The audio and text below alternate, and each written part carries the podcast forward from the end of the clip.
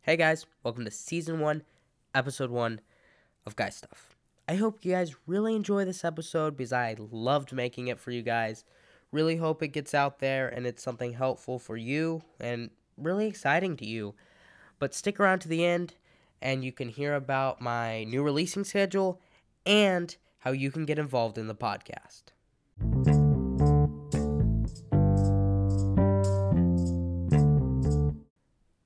Alright, this is the part you've been waiting for, the main part of the episode, just getting into it now. So welcome, first real episode, this is the discussion portion, really hope you all have been looking forward to it, but yeah, here we are. Welcome to Augmenting Knowledge. So a lot of you guys probably don't know what that means at this point, which is okay. I mean, we all don't know certain things, but yeah. To augment means to make greater, more numerous, larger, or more intense.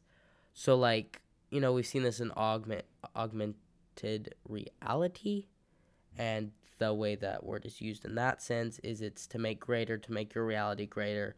All that great stuff. That's a different episode for a different time. And this one we're talking about augmenting knowledge, which is a bit different because we have our knowledge and our brain is crazy huge. Like, I saw a fact the other day, it has terabytes upon terabytes upon terabytes of storage our brain has.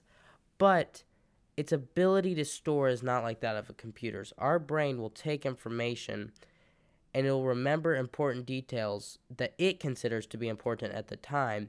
And then you come back later, you know, looking for whatever in your brain and you can't find it, because your brain will piece through information over and over and over, and it'll delete certain stuff that it doesn't consider to be important.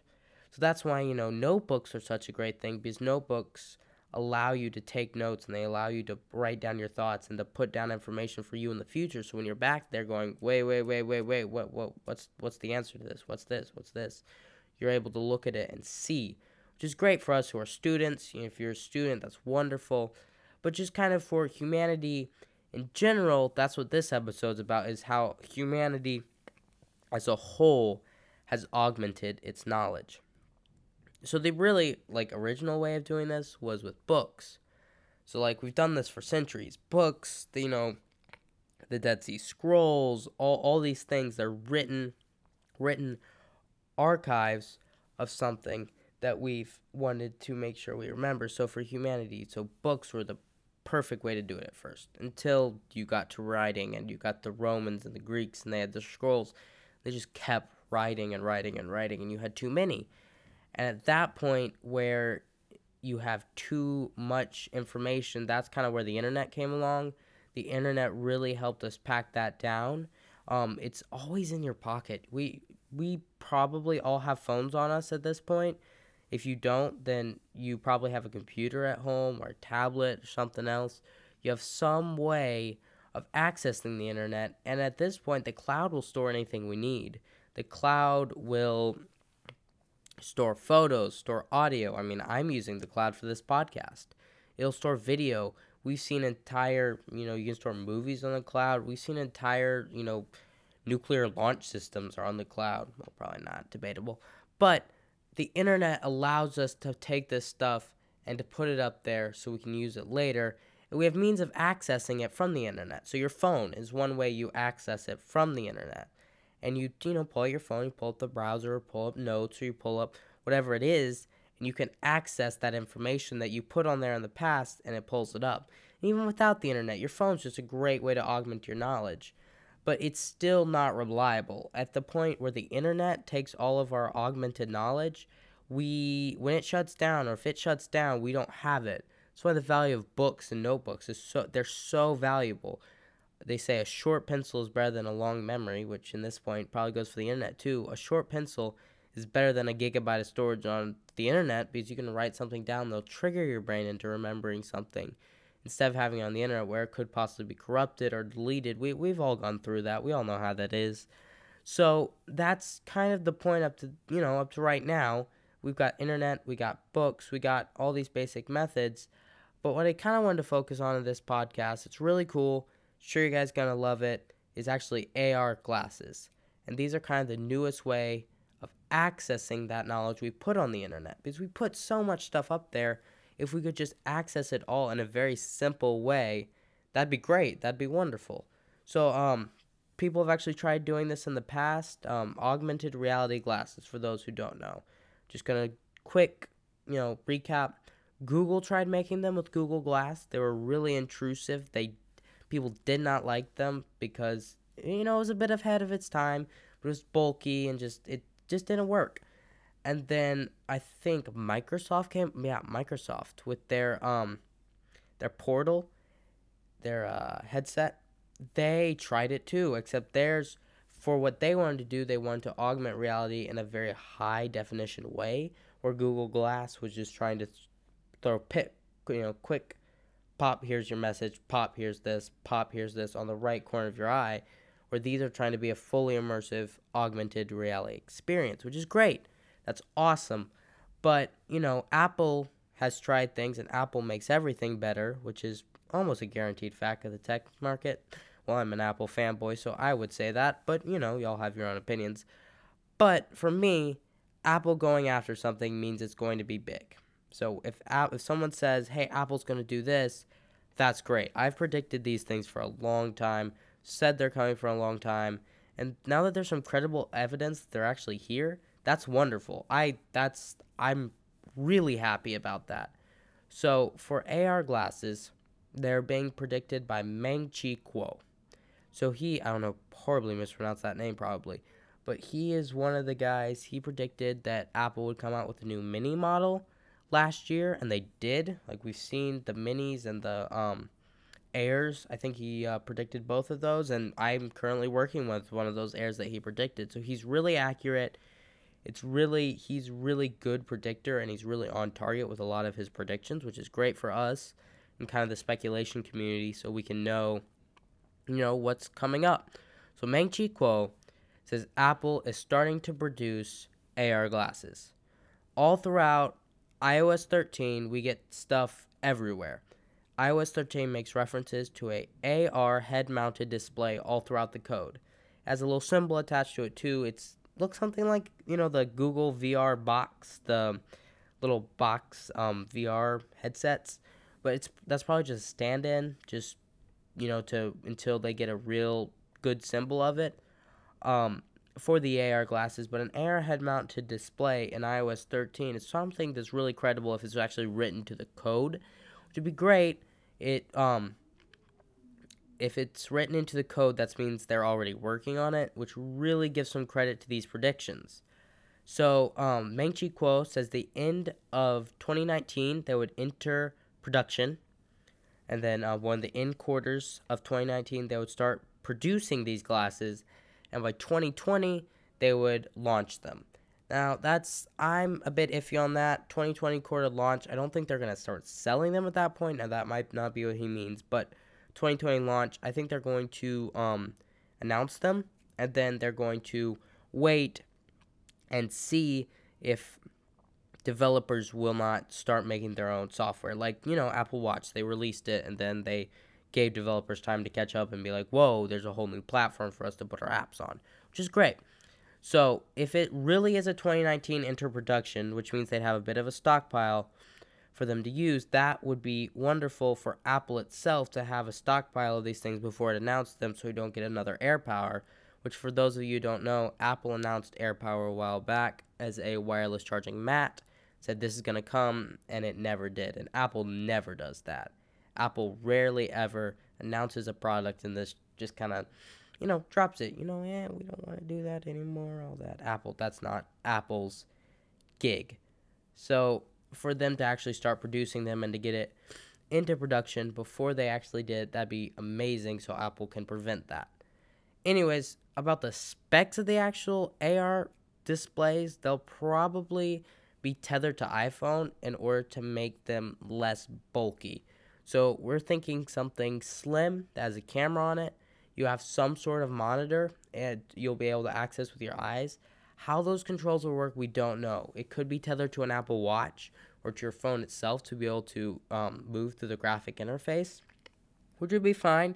It wouldn't drain your iPhone battery that much to just use a black screen to navigate the interface.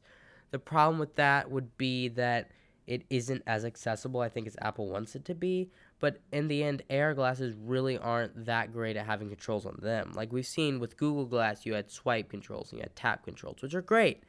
That's wonderful. But that really is a bit obtrusive when you're living your life and you have to swipe through something on your glasses. It looks funny. It's really imposing. And that's kind of the problem people had with Google Glass, was it was just imposing. You had this big camera. You had this big glasses thing that were offset, and it was weird, and people didn't like that. I think if anybody's going to make these things look nice, it's going to be Apple.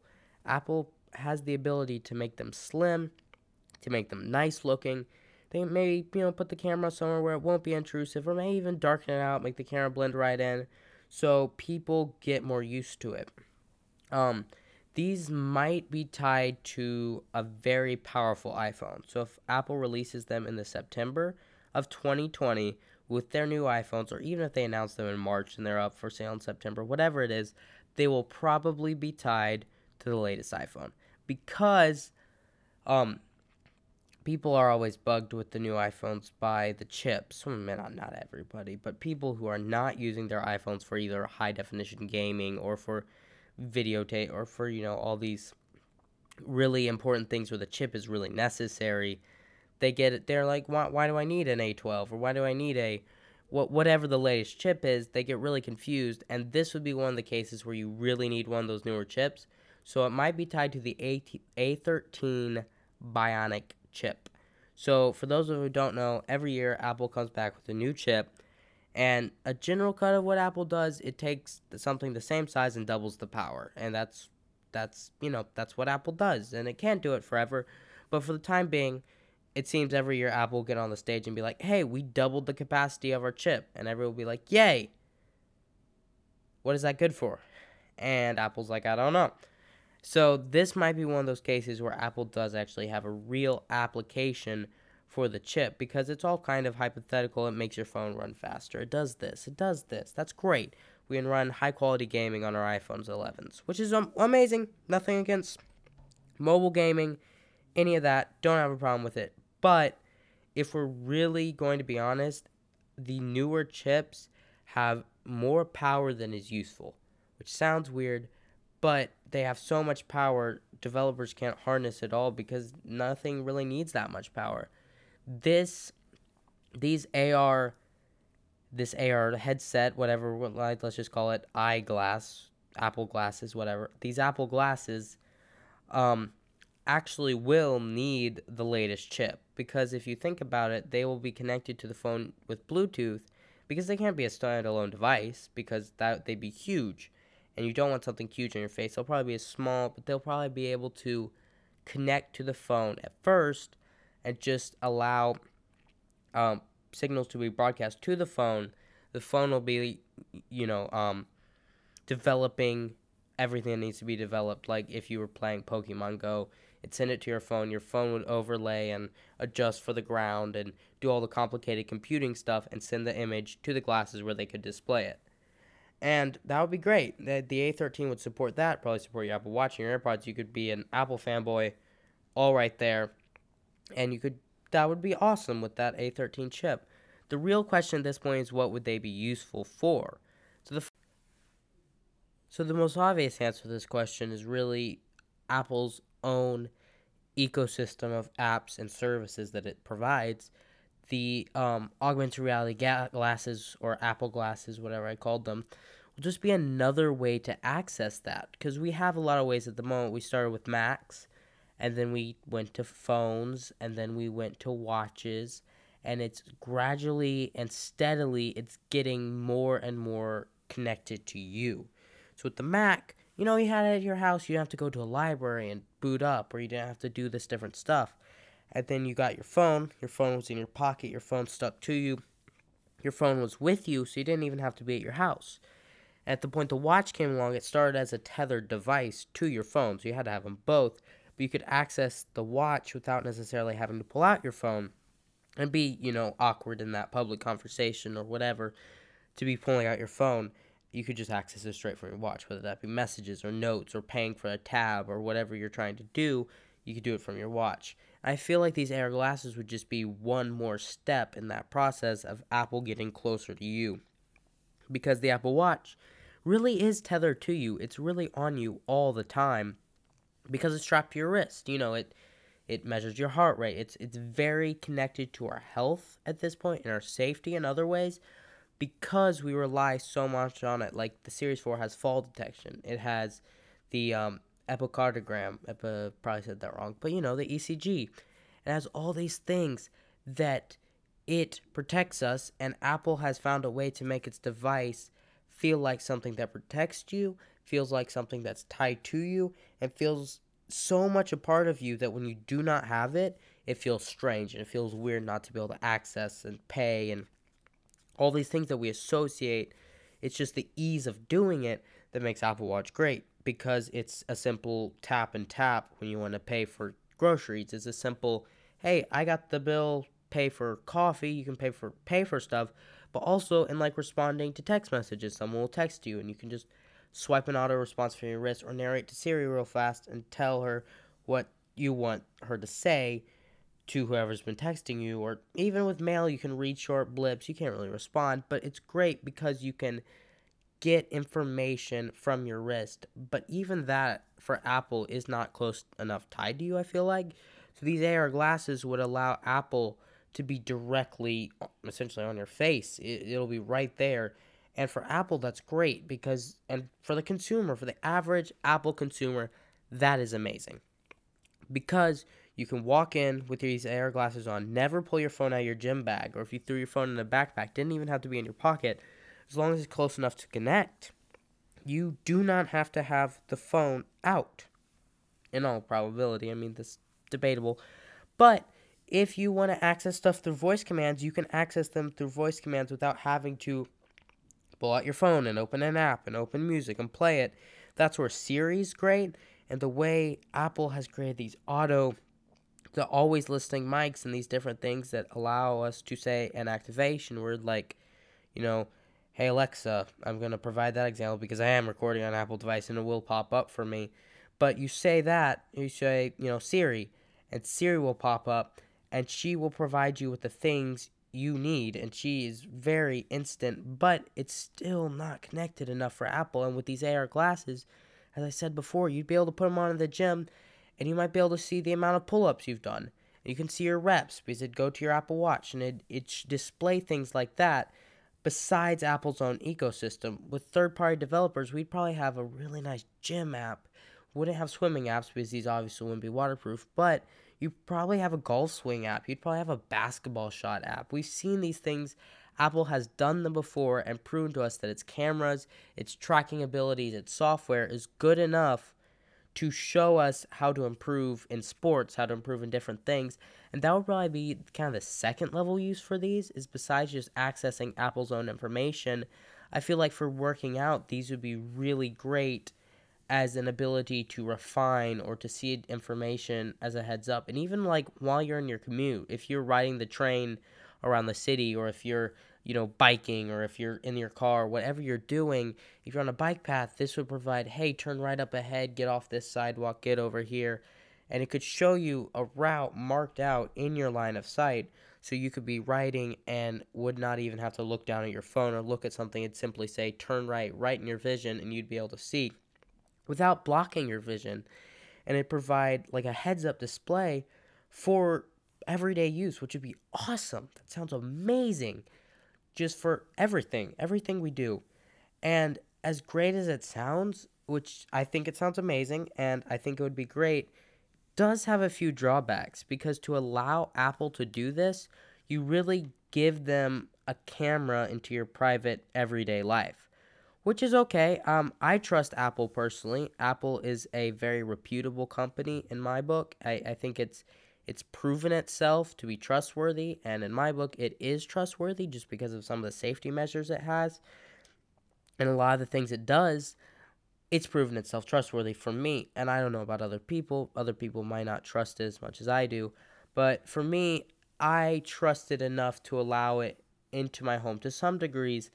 With these AR glasses, I would be more comfortable than others with these as they do require an always-on camera to overlay the graphics and to view different things and to be able to adjust for light and all these different things it needs. It does require an always-on camera, which a lot of people wouldn't be comfortable with always having a camera. Because with a phone, you can tell someone's taking a picture because the phone's pointed at you. With glasses, it wouldn't be so obvious. And I don't know if Apple's really the type to put in a blinking light or some sort of flashing, hey, I'm taking a picture of you, in order to make it less creepy, I guess. But you never know. Apple might decide to take that decision, but I feel like that's not something they would want to do.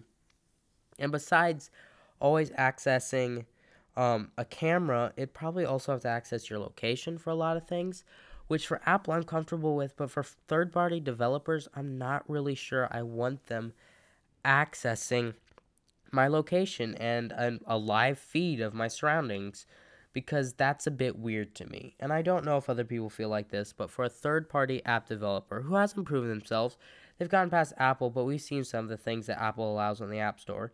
It's way better than Android's or the Google Play or any of that, but still, Apple allows some weird, funky business people onto its App Store.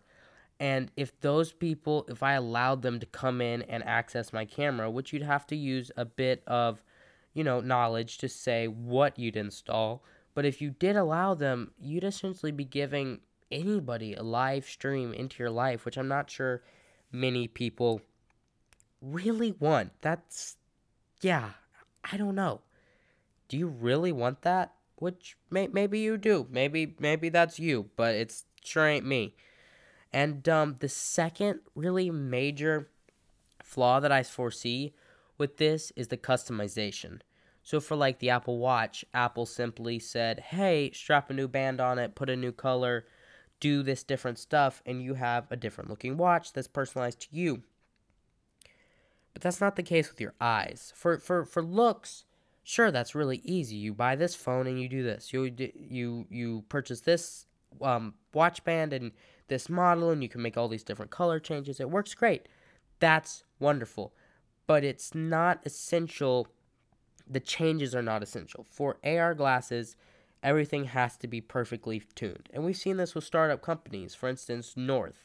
Don't know if y'all have heard of them. Go check them out. Their AR glasses, they don't overlay. They just provide a pop-up vision. They're essentially a little heads-up display, but it doesn't overlay information, use cameras to look like it's actually in your reality. It's just kind of like a pop-up display that you can look up at. And they're amazing. They're great. I think they're cool. They're very limited on the features. If you watch some videos, they are very limited. And the reason North is a good example for this is for making North, it requires over 6 weeks to make North. You go into their stores, you get your head scanned, and you can do this on an iPhone X or something. But then it takes months to get your glasses back. Now, by months, I mean at least 2. And from what I've heard, it takes 6 weeks to make it, and then you have to go in, visit again, and then it takes a bit more time to get them custom fitted to your head. It takes at least a month and a half. Now, months may be a bit of an overstatement, but it takes at least a month and a half to get your glasses, which I don't think Apple would be able to do. Apple's whole experience is based about this walk in, play around with the products, walk out, and Apple would have to figure some sort of universal model in order to make these adaptive for everyone, which they might do perfectly, not saying they can't. Apple's amazing at doing this, but it would really complicate the process to have this requirement of customizability to someone's own face, to their own eyes, to everything, because it changes so much.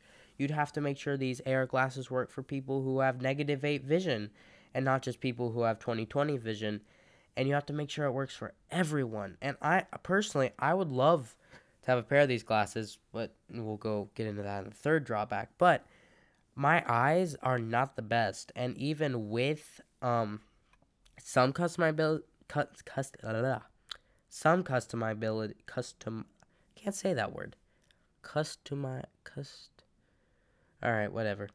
even with it being somewhat customizable, there it is,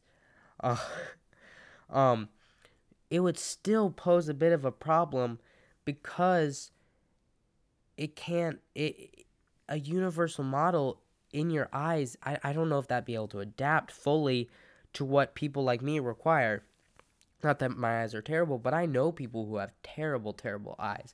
They probably love a pair of these. But just that would be something Apple would have to overcome, the universally adjustable model that actually has to adjust to one's personal biometrics and not just their tastes, which they might do perfectly. I don't know, just pointing out another issue. The third issue is it'd be pricey. And I'm not talking, $500 like an Apple Watch. We're talking $2,000. Drop that bombshell. Yep, $2,000.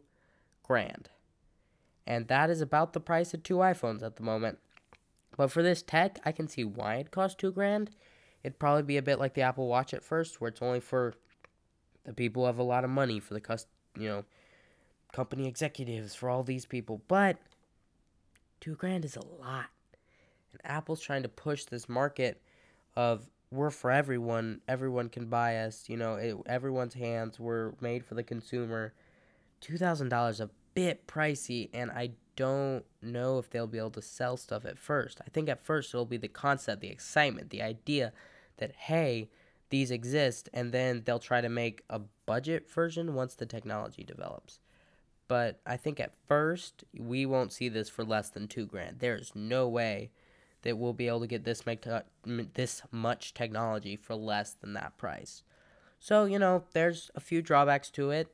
Some of them pretty major. Some of them, less so if you have money to shell out. It doesn't really make a difference. But, it's great to think about that Apple might be adding another revolutionary new way to access its ecosystem of services, soon. That's amazing. A new product and a new, platform would do wonders for Apple at the moment. And I think it's really, really exciting the way it seems to be going with this. So I hope you really enjoyed this discussion. It's a bit of a first with this first episode, but I hope it didn't turn any of you off. I hope it really excited you as much as it excited me, because it's a really interesting new product, and I'm really looking forward to getting a first glimpse of it. Whether or not it'll actually happen, I'd like to add, we don't know. This is all speculation at this point. That's my little disclaimer. Probably put that at the beginning, but whatever, it's at the end.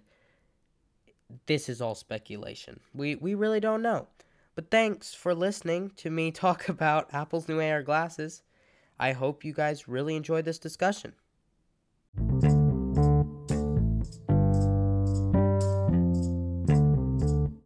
Hey guys, welcome to the end of the episode. I hope you really, really enjoyed it. So my release schedule for the year 2020 was a bit up for debate for a little while. I didn't really know if I was going to be restarting this podcast, really, because my mics were stolen, but then I got this mic, and I hope this episode has sounded okay to you guys.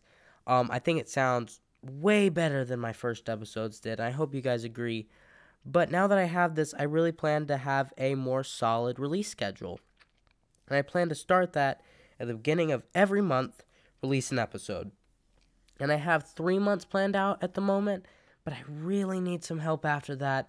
What content would be useful for you guys, what content would be helpful, or just what you'd like to listen to, what you'd like to hear me talk about. If you're listening on Anchor, you can voice message me. That's a great feature of Anchor, and if you don't have Anchor, you could look it up. It's great. Really great user interaction. I love it. It's what I use to make my podcasts, but it also provides really good listening. Not sponsored by them at the moment, but yeah. Don't know. Go look it up. Voice message me if you have it. If not, I'm considering putting up a social networking page. Don't know if that'll work out or not. If it does, I'll be sure to let you guys know, and you can really get into contact me that way. But until there is a way to contact me, just please, if you have an idea, write it down somewhere. So when there is a way for you to contact me, I'll be able to hear it from you, and that would be wonderful. And other than that, please give me a shout out somewhere. Text your friends if you like this podcast. Put it up on your Insta feed. Whatever you want to do. I'd really like to see this podcast grow. Do that together. So, hope you guys enjoyed the episode. Make sure you subscribe. And I'll see you next time.